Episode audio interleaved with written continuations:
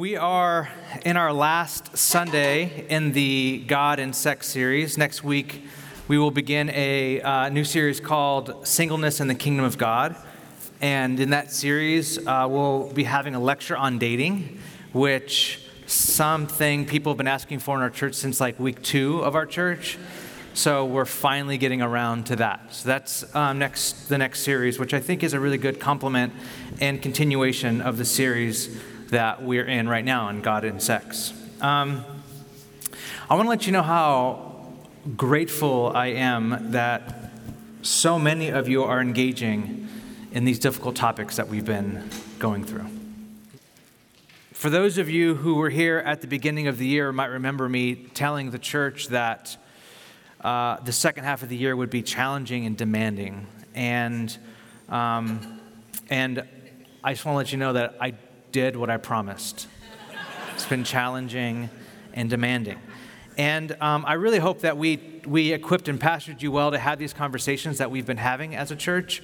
It doesn't make them that much easier to have, just hopefully better equipped to have them. Today, I want to uh, teach a sermon that I'm calling Sex, Etc. Uh, basically, today is just a bunch of pastoral stuff that I've been wanting to say, but couldn't make it fit into the first three weeks of the series. And uh, so there might not be much of a story arc today. Um, I'm basically just going to read First Thessalonians and talk through it. Um, I'm going to, if you play baseball or know about the game of baseball, um, I'm going to use a baseball analogy right now. Uh, today, I'm just going to try to keep the ball over the plate, like I'm a pitcher. I'm just, I'm not going to try to get fancy. I'm not going to try to throw anything really like kind of to throw everyone off. I just want to, as much as I can, keep the ball over the plate. Now, and also another added layer today is I'm a bit sad. I'm kind of coming to the, the pulpit a bit sad. Um, everything's fine with family and baby and this church and everything like that. Um, but just uh, some news about a friend of mine just has me really sad and like in that space today. So uh, when I'm sad, I tend to be less nuanced. So if you're like, like, well, I need more clarification there because it feels like you just kind of just said it, and I don't really, I need more context. Um, please come talk to me afterwards. If you have a Bible, please turn to 1 Thessalonians chapter 4. I'm going, ver- to read verses 1 through 8, and then I'll pray. 1 Thessalonians 4 1 through 8. Verse 1 As for other matters, brothers and sisters, we instructed you how to live in order to please God, as in fact you are living now we ask you and urge you in the Lord Jesus to do this more and more. For you know what instructions we gave you by the authority of the Lord Jesus. It is God's will that you should be sanctified, that you should avoid sexual immorality, that each of you should learn to control your own body in a way that is holy and honorable, not in passionate lust like the pagans who do not know God and that in this matter no one should wrong or take advantage of another brother or sister. The Lord will punish those who commit such sins, as we told you and warned you before. For God did not call us to be impure, but to live a holy life.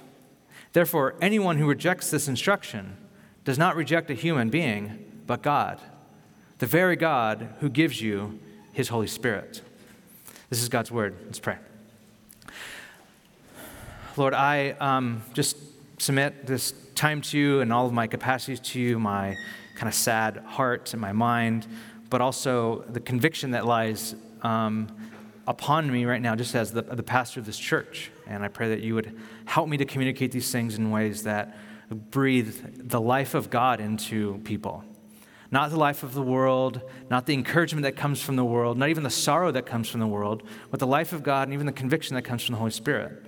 So I pray that that would happen today and that you'd give us ears to hear and really hearts that are changed by your scripture today. I pray in the strong name of Jesus. Amen. Amen. So I never really opened up a sermon like this, but the first thing I want to say is from verse 1. That's how I'm opening up the sermon, just so you know. Verse 1 As for other matters, brothers and sisters, we instructed you how to live in order to please God. So, for you to get your mind and heart and body around sex and sexuality that we've been talking about for three weeks now and having had two lectures on it. Um, in this culture that we find ourselves in, for you to, to get your mind around what the scriptures teach about sex and sexuality. And I would even add for you, as a person immersed in the culture that we live in today, for you to get your mind and heart around sexuality, you have to have a coherent philosophy of life. See, the reason why there's so much prohibition around sex in the New Testament and the teaching of, teachings of Jesus, if, if you can recall Jesus saying, He said, if your right eye causes you to sin, pluck it out. I mean, that's pretty intense teaching. The reason why the New Testament and the teachings of Jesus are so hard around the area of sex is because the writers of the New Testament are trying to teach the church a coherent way to live. And that coherent, consistent way to live is summarized throughout the New Testament as living to please God. See, the, the, the way that we're to, to orb, our lives are to orbit, if you're a follower of Jesus, around this idea of living to please God. That should be our coherent philosophy of life, learning to live in all of life in reference to God, to please God, to live a life holy to God. See, most of us, if we're honest, we don't have a coherent philosophy of life. We live in the age that philosopher Charles Taylor called the age of authenticity. We live today in what is called by philosophers the age of authenticity, which goes something like this. I'll sum up a giant thousand page book for you. I have to be true to myself. That is the age in which we live. Every single one of us, because we live in this culture, have this thing where if I say you have to be true to yourself, you have to do you, it resonates with every single one of us. Every one of us, Christian or not. We're like, if I just said, hey, you know what, you have to be true to you, you'd be like, yes. Oh my gosh. No one's ever said that to me before. Thank you. That resonates so deeply. Listen, people weren't saying that 50 years ago. People weren't saying that 100 years ago. That is the c- current collective imagination of our culture. We don't have a, a coherent philosophy of life in this age of authenticity because there isn't allowed to be one.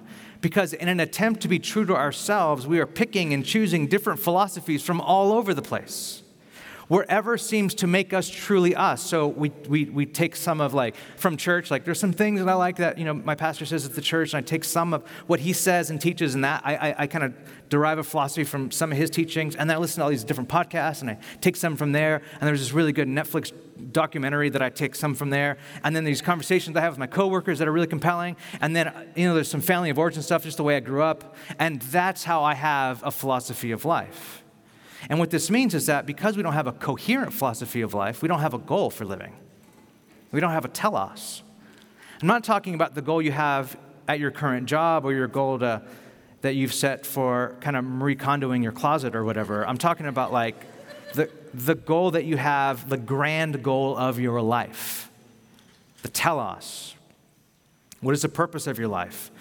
What is the coherent philosophy that you're living from? Many of us have a hard time naming this. It's because we've never paused to consider our grand goal in living. And it's understandable why we haven't, because our culture doesn't encourage people to think about these things. It's actually, our, our culture provides us with an endless stream of distractions, so we never have to think about this. We make our goal the next gadget, or the next apartment, or the next relationship, or the next getaway that we're, next travel that we're, that we're, that we're planning. And we do this enough and for so often that there's a strong possibility of turning 50 without ever considering our grand goal for living, without any coherent philosophy of life. Why is it important to have such a philosophy? I came across this book that I quoted to you and read a few years ago called The Guide to the Good Life, and the author opens like this Why is it important to have a philosophy of life? Because without one, there is a danger that you will mislive that despite all your activity, despite all the pleasant diversions you might have enjoyed while alive, you will end up living a bad life. There is, in other words, a danger that when you are on your deathbed, you will look back and realize that you have wasted your one chance at living. Instead of spending your life pursuing something genuinely valuable, you squandered it because you allowed yourself to be distracted by the various babbles life has to offer. So, to choose a coherent philosophy as a follower of Jesus is to choose Jesus. That's the coherent philosophy that we live by. So if you're a Christian, the reason why I think it's important for you to choose a philosophy and I would argue, if you are a Christian, there is a philosophy already chosen for you, and it's called Jesus. Jesus is a philosophy in that he is a way of life. He is the way of life. He literally says, I am the way, the truth, and the life. The early followers of Jesus were called to be followers of the way. What do they mean by that? Followers of the way, the way of Jesus. There is a philosophy of life that the I would say what needs to unite this church reality San Francisco is united in following the way of Jesus. So the way of Jesus when it comes to money is your way of life. The way of Jesus when it comes to hospitality is your way of life. The way of Jesus when it comes to what to do about your enemies is your way of life. The way of Jesus when it comes to your body and sex is your way of life. And so, what I'm saying is, when you're like, what do I think about sex? The first thing you should do as a follower of Jesus is, what does Jesus think about sex? What do I think about enemy love? What does Jesus think about enemy love? What do I think about money? What does Jesus think about money? That is our coherent philosophy of life. You are not allowed, as a follower of Jesus, to throw away the teachings of Jesus and say, you know what? But this person has something better to say that resonates with the true me inside of me. Now, here's the question. Some of you are like, okay, okay. If that's the case, I'm cool with Jesus and his way of life because he seems like a really nice person. By the way, if you think that you should read his teachings, he, he has some things to say to some people. I just put it that way. Now, you might say, okay, okay, cool. We can agree. I'll follow Jesus' teachings. But why do I have to listen to First Thessalonians and this writer named Paul? Because I don't really like him that much. Why do I have to listen to Paul? Here's why. Verses 4, uh, verses 1 and 2. As for other matters, brothers and sisters, we instructed you how to live in order to please God. In fact, you are living. Now we ask and urge you in the Lord Jesus to do this more and more, for you know what instructions we gave you by the authority of the Lord Jesus. Verse 8. Therefore, anyone who rejects this instruction does not reject a human being or Paul, but, but God, the very God who gives you his Holy Spirit. See, Paul, and you need to hear this, Paul is teaching under the authority of Jesus meaning Jesus gave him this authority. Jesus gave the apostles and later on Paul the authority to carry on his teachings, to carry on his life and ministry. And there was something very potent about those first 12 apostles that carried on the life and ministry of Jesus, that spoke as if Jesus was speaking, that led as if Jesus was were actually talking scripture even Peter refers back to the things that Paul writes and says, what Paul is writing is scripture. They knew it at the time that Paul and Peter and John, when they're writing, because they've spent time with Jesus, because they were appointed by Jesus, they were speaking under the authority of Jesus. So, Paul has the ministry and the authority to take the teachings of Jesus, which were primarily taught in a Jewish context with a Jewish worldview, to the Gentiles, to people who didn't grow up with a Jewish worldview. This is why, for example, when Paul planted churches in places like Thessalonica and Corinth, places that were deeply non Jewish, when he planted churches there, he had to teach them how you lived sexually. Because, I mean, Jews understood how to live sexually, they had that for thousands of years. But Gentiles didn't know how to do that. Gentiles lived all kinds of different ways. They, had, they lived with orgies, they lived with temple prostitutes, they lived with sex being their right. And so Paul comes in and very pointedly says, No, no, no, this is how we live under the ethic of Jesus. So Paul came to teach them the way of Jesus. And the reason why he hits us so harshly, because Paul is primarily talking to audiences like us people that didn't grow up Jewish, that didn't grow up in homes where they shaped your Jewish, uh, uh, uh, uh, Old Testament imagination around Genesis 1 and 2 and the Imago Dei and the fall in Genesis 3 and all the disobedience that happened in your culture for decades and years and generations until you're waiting for a Messiah to deliver you. you don't, we don't have that context. Our context is what is good in and around our culture, what's true to me, what feels right, what are my rights and then Paul writes very pointedly in a context like that and says, This is the way of Jesus. So, Paul says, Our way of living, our coherent philosophy needs to be this we live to please God. That is our coherent philosophy of life. That is what we must do. We must live to please God. Now, the word please God is a phrase in Greek. It means this live in a way that you adapt yourself to the opinions and the desires of another. So don't think of it in terms of, I have to keep God happy with me. That's not the context. The context is, I'm going to live to where I adapt my opinions and my desires around another. Who's that other? Who's that another? God. I'm going to I'm going to orient, I'm going to adapt my opinions about life and my desires for life around that of God. That's what it means to please God. That. So, what are your opinions and around sexuality? Orient them around God. What is your opinions about male and female? What are your now we have a ton of them. I know we have a lot of them. And our job as being our role, our call as being people who have the coherent philosophy of life living under Jesus is to then adapt those opinions and those desires after around what God says. Now, what pleases God is that you are in Christ. That's what pleases God. How we please God is by aligning our lives to the, the way of Jesus. I hope that makes sense. That might not. But you don't please God by going, I've done all the right things, God. Will you now kind of like accept me? We're accepted because we're in Christ. The way that we live now that we're in Christ in ways that please God, again, that phrase means I'm going to align my opinions and my desires around God. I live by aligning everything in my life around what Jesus says. I find this to be the simplest way it's, it's not simple in its practice, but it's simple in its philosophy. The simplest way to live.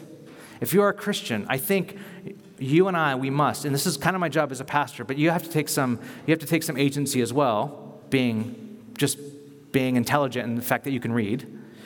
You should be taking agency in that my philosophy of life should be the way of Jesus. What does that look like? What does Jesus say? What do the, what the writers of the New Testament say in taking the teachings of Jesus and living them out in the context of urban environments like we have? Like that is, that is our role, that is our job. We have to figure that out. So, this aligning our lives to Jesus' way is the coherent philosophy for the Christian. It is the way we're supposed to be living. It is the true north for us, the lens by which we see the world. Okay, so first, this whole context is living to please God. I hope I showed that. Verse 3 through 5. Look at this. It is God's will, Paul goes on to say, that you should be sanctified, that you should avoid sexual morality, that you, each of you should learn to control your own body in a way that is holy and honorable, not in passionate lust like the pagans who do not know God. Okay, first, this word sanctified. We should see and use sex differently than our culture. This word means we're set apart, we're different. See, most epistles, if you read the New Testament, most epistles um, the, the letters to the churches, have some sort of sexual ethic in their teaching. So if you're looking at 1 Corinthians, if you're looking at 1 Thessalonians, if you're looking at uh, James, if you're looking at um, uh, 1 Peter, if you're looking at any of these kind of uh, these epistles to the churches, you're, you're, you're, when you're reading them, they have this like how we're supposed to live with our sex how we're supposed to live with our sexuality. Now, why are those there in almost every single epistle? It's because the church, those that are followers of Jesus, use and see sex differently. If you start to see sex the way America sees sex, or California sees sex, or San Francisco sees sex, that is not how you're supposed to be conformed. Now, this is very difficult because this is like almost like fighting the, the cultural storm that we're like in the middle of all the time. And I understand it's difficult. It's difficult for me too, especially as someone who stands up and talks to hundreds and hundreds of people about this during a sex series in the middle of San Francisco. But this is, this is uh, what the scriptures teach is that we are to be different, we're to be set apart we need to use our sex and sexuality differently. This is why Paul uses the word sanctified. Each one of us, you need to be sanctified, that you should, so he goes on to explain sanctification, that you should avoid sexual immorality. Now, allow me to state the obvious. When the New Testament talks about sex, most of the time it's framed in the negatives. Flee sexual immorality, 1 Corinthians. Avoid sexual immorality, 1 Thessalonians. There must not even be a hint of sexual immorality, Ephesians 5. And the exclusions in Scripture with regard to sex may look like many like loveless, heartless, thou shalt nots. So you might come to the Bible and you're like, you know what the Bible has to say about sex? It's just this loveless, heartless, telling me what to do that I can't do something. However, what I've been trying to point out in this series, especially last Sunday, is that the commands grow out of God's positive vision for human flourishing. Because the reality is, sex is not just like anything else. Sex is a fire. A fire so powerful, so precious, so close to the soul and the body of a person, and so from God that it either gives life or takes it away. Every single time. It either gives life or takes it away, whether you are masturbating to pornography or hooking up with someone you just met on an on an app on your phone. It is either sacred or destructive. It is never neutral. Sex is never neutral. And marriage is never neutral. It's never casual. It's never inconsequential. Sex is always doing something to you. To recall, if you remember Rolheiser from the first teaching, sexuality lies at the very center of the spiritual life. A healthy sexu- uh, sexuality is the single most powerful vehicle there is to lead us to selflessness and joy. Just as an unhealthy sexuality helps consolate selfishness and unhappiness, it does nothing else. We will be happy in this life depending upon whether or not we have a healthy sexuality. Our sexuality is either moving us toward a healthy spiritual life or away from one. We are either using our sexuality to get our way, to try and cure our deepest loneliness, to have fun, to please ourselves, to cope with some emotional pain that has us in a destructive pattern, or to promise with our bodies what we have not yet promised with our bank accounts, or our living space, or by the state of California, as in, I do.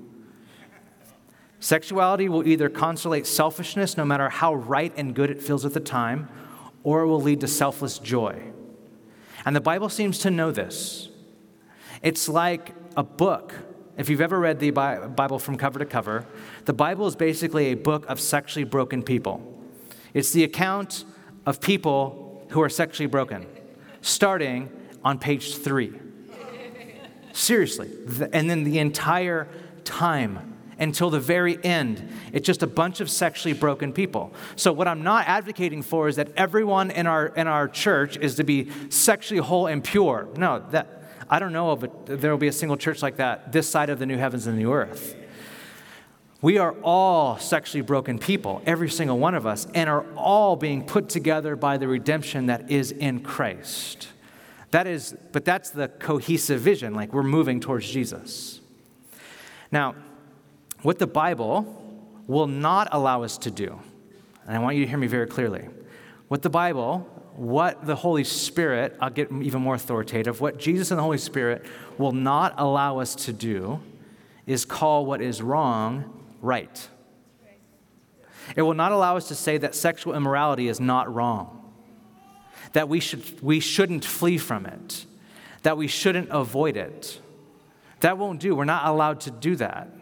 We have to say we are, and there's this tension. We are broken, all of us, every single one of us, no matter where you're coming from single, married, gay, straight, and everything, all the spectrums that we place in between them. All of us are broken, every single one of us. And what the scriptures don't say is that, like, and it's okay to stay in the state that you're in. It's moving all of us toward what Revelation talks about as the new heavens, new earth in, on earth as it is in heaven. That's what it's doing to all of us. And it's doing all of that in the body and the blood of Jesus Christ. That's what it's doing. That's what the scriptures are trying to do. So we can't call, the Bible will not allow us, the Spirit of God will not allow us to call something that it prohibits or something wrong right. But it will do is allow us the grace to come in just as we are and be transformed into Christ's body. That's what it will allow us to do. Now look at verse 4. Each of you should learn to control your own body. Learning self control is a part of what it means to be a follower of Jesus. This is why we had the church fast at the beginning of this series. Some of you, a lot of you have done it. I heard some of you are like, I'm never going to do that. What are you talking about? Fast food? I get f- amazing free food at my startup. There's no way I'm fast that stuff. So for some of you, I get it. You're not doing it. But for others, I have heard and I have seen in my own life, which again, food is like my love language. There should be a sixth love language, food. I don't know if that's a thing, but all the love languages than food, right?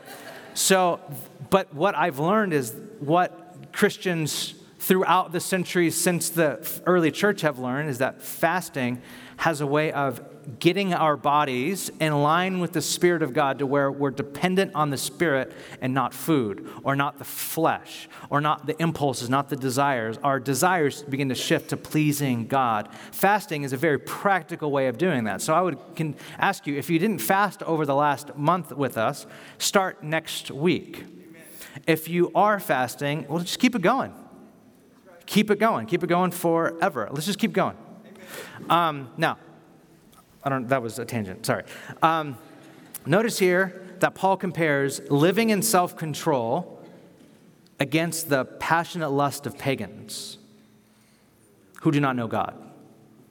He's saying there are two ways to live life in reference to God or life in reference to self, those who do not know God. Even if you say you know God, you live as if you don't know God because you're living your life in reference to yourself, not in reference to God. You see what he's saying? If you are living your life in reference to God, you have both the power and the vision to live a life of controlling your own body. I know that I, I, I meant to do a huge part of this teaching on pornography. Um, and to be honest, I got really depressed studying about pornography. I got depressed studying about the amount of people in the church, out of the church, that are looking at pornography, both men and women, is not a man issue. It is a human issue right now. Uh, plenty, almost in equal parts, women struggle with pornography just like men. So it's a human issue. Um, it's not just a man issue. And I think our culture places it as a man issue, which, like, makes women feel less than or like they're trying to be like a man, or it makes men who don't struggle with pornography feel like they're not being men. And I think it's just so wicked. All of it is wicked, and all of it's really deformed. But I think I got depressed with reading and studying what it does to women who are in pornography, as in in pornography shoots and film. And then I just got into a really dark, depressing black hole and I just stopped. So that's where I left it. I don't think I have to argue so much that the effects of pornography, what it does to the brain, I think that's really well documented. And I think I don't have to talk much about how abusive pornography is. I think there are some people in our church that might see it as a healthy form of, uh, at least I'm not sleeping with so and so or so and so. But the effects, sex is a fire. You're doing something every single time. Every time. And I'll talk about, I'll, I'll get back to that at the end. So I'll just, I'll just kind of stop there for a second what, um, if you're living your, ref, your life in reference to God, you can live actually controlling your body.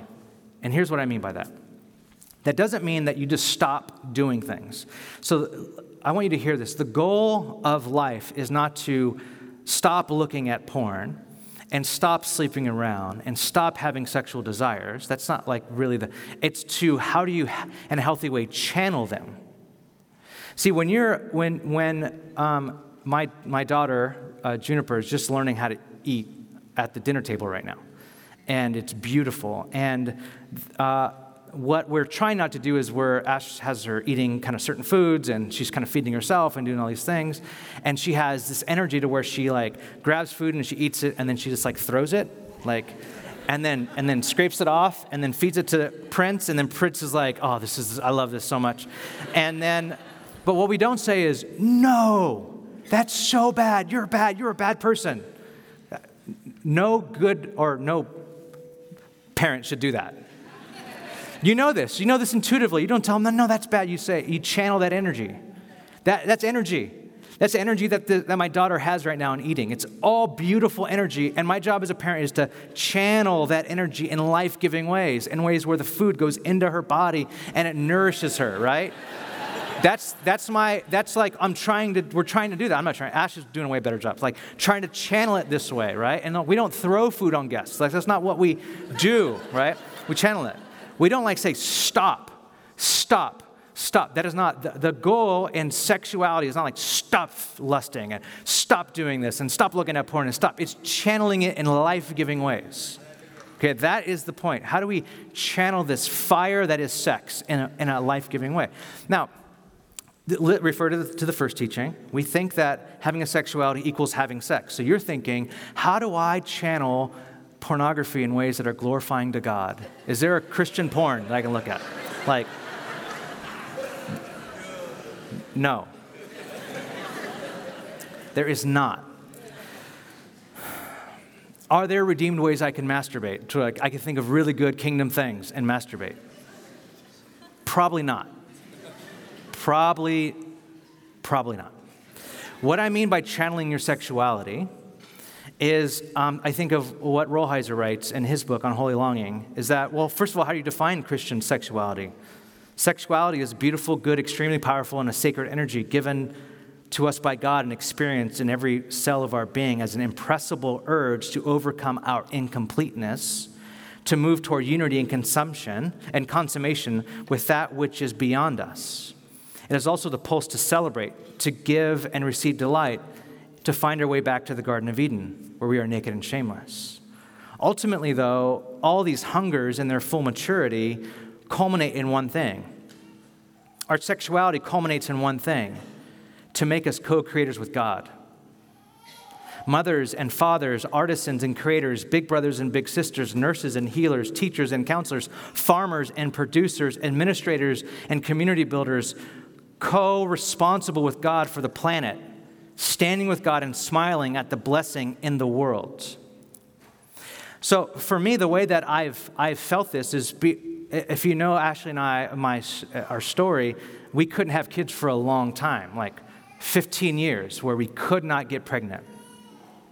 And there came a point in our journey where I saw my generativity as I am a father to many people at our church and in San Francisco. And my generativity was channeled that way.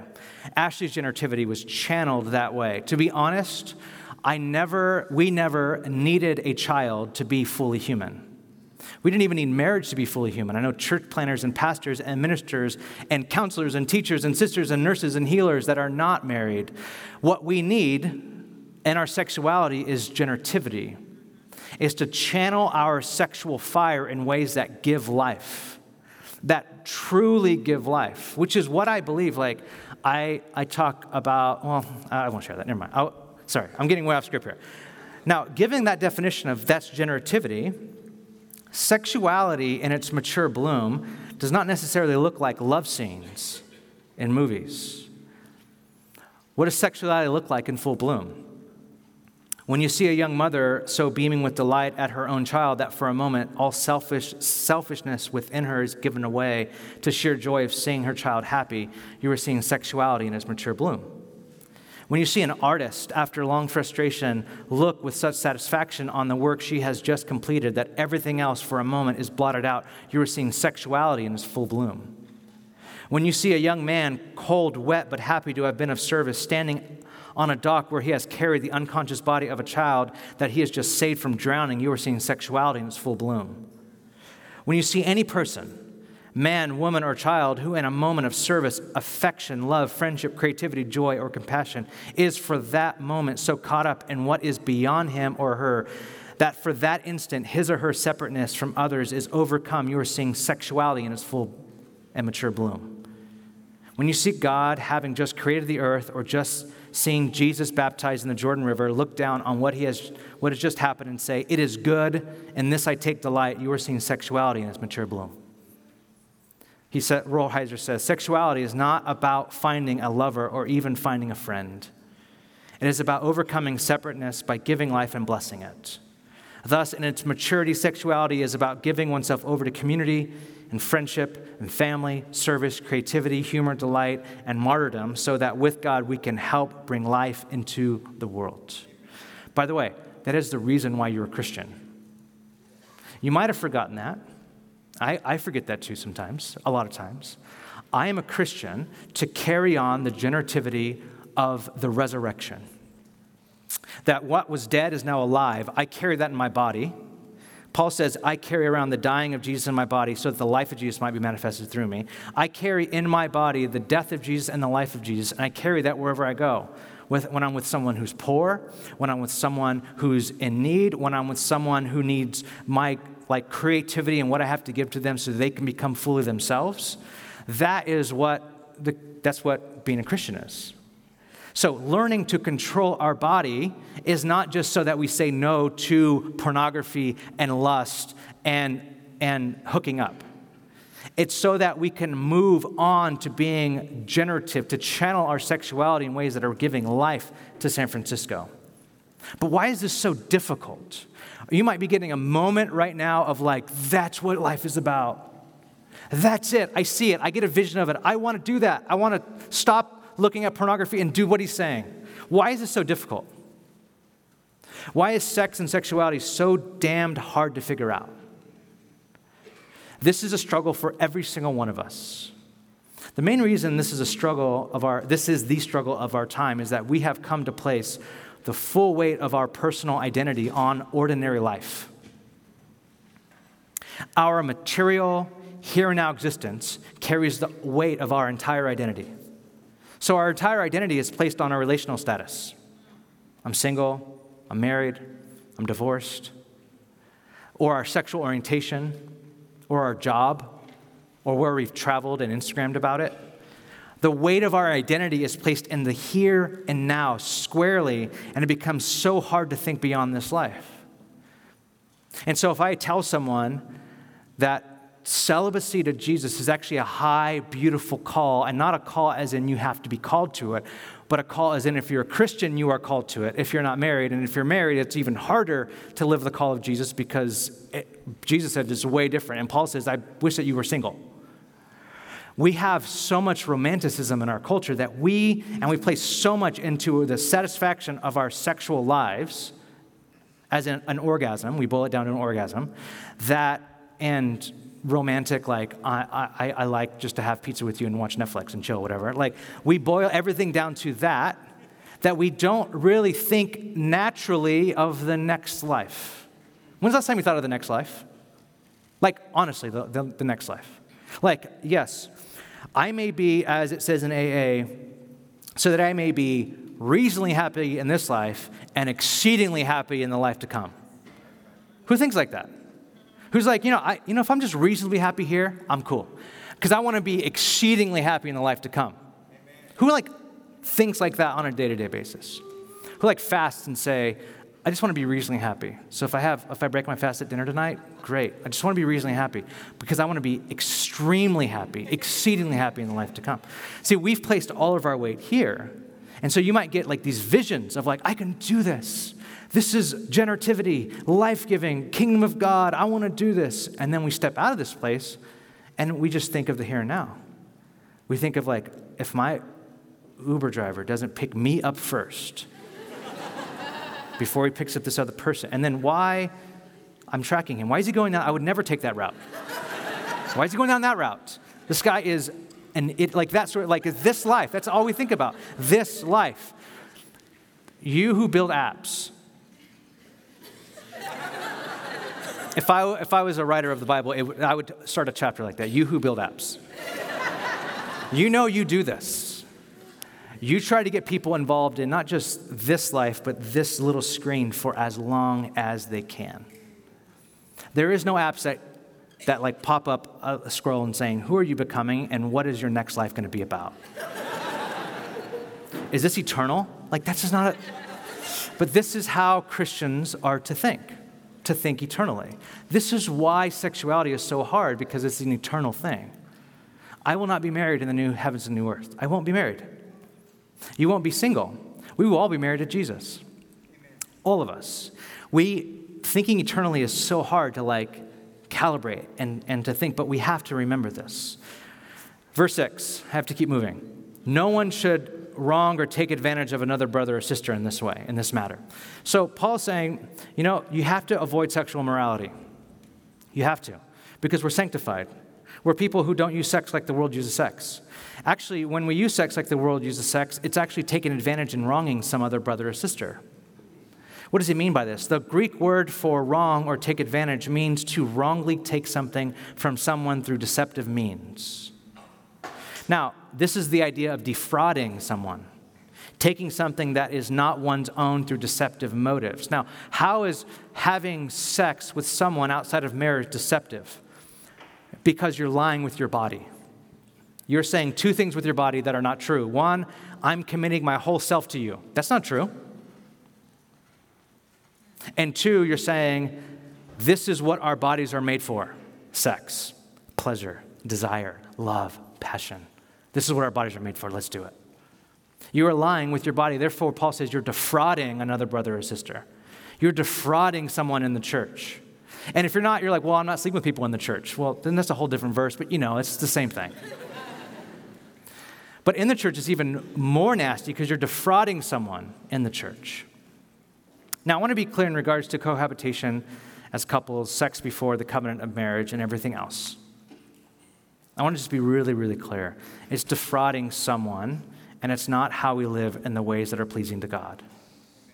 If like we're cohabitating, we're not sleeping together. Okay, maybe you should get some accountability around that. Maybe it's working for you. I don't know if it's wise, but but sex before the covenant of marriage, not engagement, because that's not marriage. Engagement is different. You could break off an engagement just by saying, oh, we broke off, and then change your status on Facebook. Like that. And it's hard, of course, it's hard, and you cry, all this stuff. Marriage is legal, it's a whole different thing. Costs a lot more money. Like, it's that whole thing. It's this whole, like, I'm in finances, life, names, all this stuff. And breaking that off, that's, that's different. So, before covenant of marriage is defrauding. And it's just not pleasing to God. Not in like God's mad or sad at you, though that's true. Paul says there's punishment for this but in that you're not aligning your life and values up to the, the way of Jesus. And again, what I mean is that your way of life is not aligned to God's way of life. So I want to close by saying this. I cannot, I cannot, as a pastor of one of Jesus' churches, who will be judged by Christ himself, see the first few chapters of Revelation, if you want context for that. I cannot, as a pastor of one of Jesus' churches, change what Jesus says about sex and sexuality. I can't. And what the New Testament teaches about sexuality, I can't change it. No matter what that brings to our church, to me, to the, from the city, from people in this church, whatever, I can't change it. I can try to teach on it in a compelling way that brings life, but I can't change it. But I want to acknowledge the sheer power of sexuality in our lives. There's a force, there's a power. There are people right now in this series that have been deeply hurt by what has been said over the last four weeks because there is power in this, in our sexuality. And because we live in a culture that utterly that lives utterly different than the teachings of Jesus.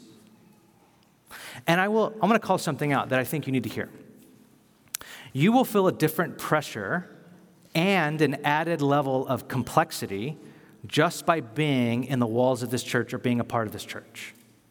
You will feel a different layer of shame connected to, to, to um, sex here. You will feel a different layer of guilt being in the church here. You just will. And here's why. Because what God calls us to is different than what you might hear in the world. And so when you come inside the church, there will be a lot of like I, there's a book I read on pornography that says that almost the exact same numbers of people in the church and outside of the church are looking at pornography, which is depressing, just even thinking of it. But everyone in the church says it's wrong. Everyone in the church is like, yeah, it's wrong, but they do it anyway. Which what, what it does, it, it, it either breeds a ton of shame or a calloused heart. Where those outside the church, there isn't that. You look at porn, yeah, we make fun, we, we laugh at it. We're like, okay, just keep it at home. Don't look at it in, the pu- in public, just consensual, all this other stuff. There isn't that layer outside of the church. So, of course, when you come in the church, there'll be a layer of shame that is not there outside. The answer is not to get rid of that by saying, hey, it's okay. There is shame in the church around sex. There is. There's um, an added weight of shame in the church around sex. There's an added weight of, of guilt in the church and confusion in the church around sex. And the answer, the only answer, is confession and repentance. I can't get rid of that shame. That shame has to be brought to Jesus. That makes us naked and unashamed. Jesus does it. I don't do that. There is a layer of guilt that you come in a room and talk about sex. Most people in this room, probably 90% of us, feel guilty. I can't take that away by saying something really nice to you. All I can say is, take that to Jesus. So, if you are in the church looking for the church to be socially aware enough to remove the guilt and the shame that is associated with sex, the Bible says we just can't do that. We have to call out this is sexual morality, this is sin. And what you do with your sin, because we're all sinners, is take it to Jesus. We don't remove it by saying, let's just reteach something. And all I can do is say, take your guilt and take your shame and take your pain to Jesus. Now, some of that wrongly placed? Is some of that shame like wrongly placed? Like, I probably shouldn't feel shame over that? Probably. Some of that is. But the answer is still the same take it to Jesus. Allow Christ to heal, like completely heal. That's the answer since Jesus rose from the dead. And I'm not going to change the answer either. The answer is a life of confession and repentance, and no one is immune to that. Even if you sin in a category that you think the church accepts or not, no one is immune to it. All of us need Christ. Every single one of us in this room. If you have a heavy heart right now, if you know that the heaviness of this topic is crushing you, all I know to do is to help you take all of that to Christ, who is our Lord. So, over and over again, Paul says, Jesus Christ, our Lord. Jesus Christ, our Lord. He is our Lord. He is our Savior, and we take all of this to Him. Would you stand with me as we spend some time in prayer?